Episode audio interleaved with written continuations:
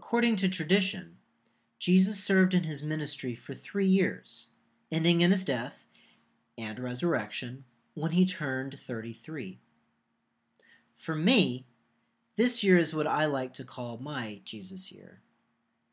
Having just turned 33 after four years of ministry has caused me to reflect more on Jesus' ministry and what that might mean for myself and for all followers of Christ.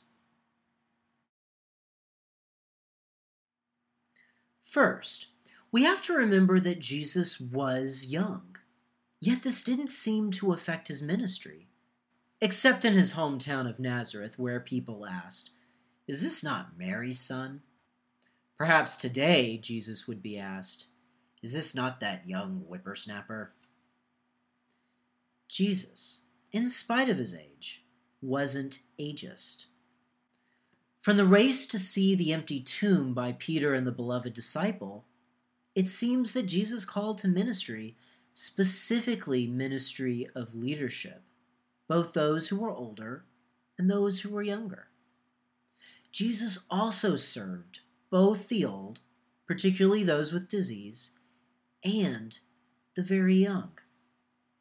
It is a reminder to us that we need to pull our leadership from all age groups just as we should be serving people of every generation.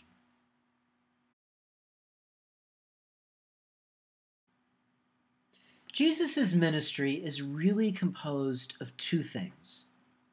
Teaching is such a major part of what Jesus does. Some of the longest continuous passages in the Gospels, including the Sermon on the Mount in Matthew and the two final discourses in John, are made up solely of Jesus' teachings. Plus, just as we today use sermon illustrations, Jesus used the stories of parables to make many of his points. Makes you think a little more about the importance of teaching and formation in ministry. Jesus' ministry was also centered around healing and miracles. Pastoral care is really the way that we enact what Jesus did with healing today. To really glean the lessons from Jesus' ministry, we have to remember that we are both spiritual and physical beings. And these two areas of our lives are intrinsically connected.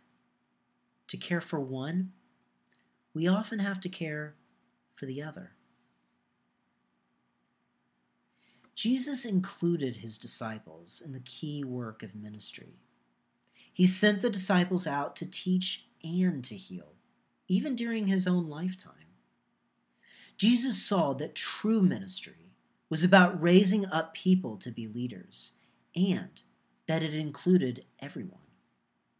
Whether you are a lay minister or ordained, we are all called to continue the work Jesus sent his disciples out to do.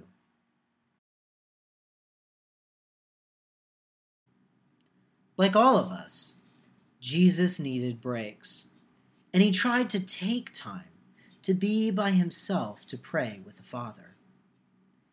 Every time we see Jesus take a retreat or even a nap in the Gospels, he's interrupted. Even when he is at home working, Jesus constantly has his next step of ministry in mind. The easiest thing for us to do is to see ministry as a nine to five thing. We need to see ministry more as a life thing. We still need breaks, but we also need to allow for those opportunities that fall in our lap, seemingly at random, to serve.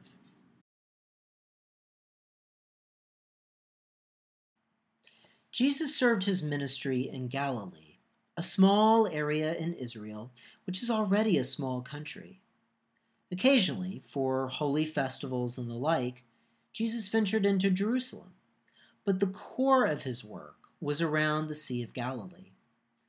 Yet the good news of Jesus Christ spread throughout the whole world.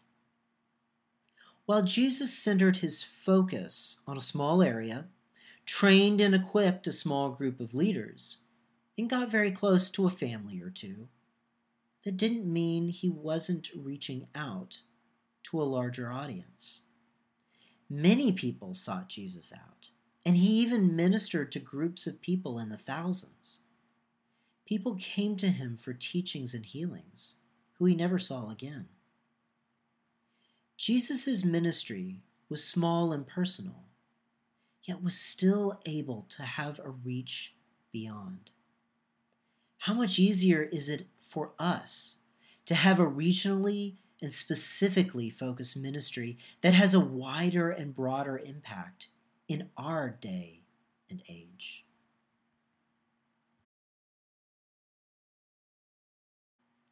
Ultimately, what Jesus taught us is how to have a deeper relationship with God, as well as with each other. Whether it is through preaching repentance, teaching forgiveness, or summing up the entire Tanakh in the two great commandments love the Lord your God with all your heart, soul, and mind, and love your neighbor as yourself, Jesus was trying to bring us back to God once again. This is the reason he died on the cross for us how we help others build their relationship back to God is vitally important. And faith without our connection with God is no faith at all. I hope this journey has given you something to ponder. In reaching this Jesus year, I found that we all have to take time to re examine what we are doing, to make sure that we are following the path God has laid out for us. I hope you can do that, each individually, just as I hope the church will reflect on the ministry of Jesus and see how we can serve our Lord even better than we have before.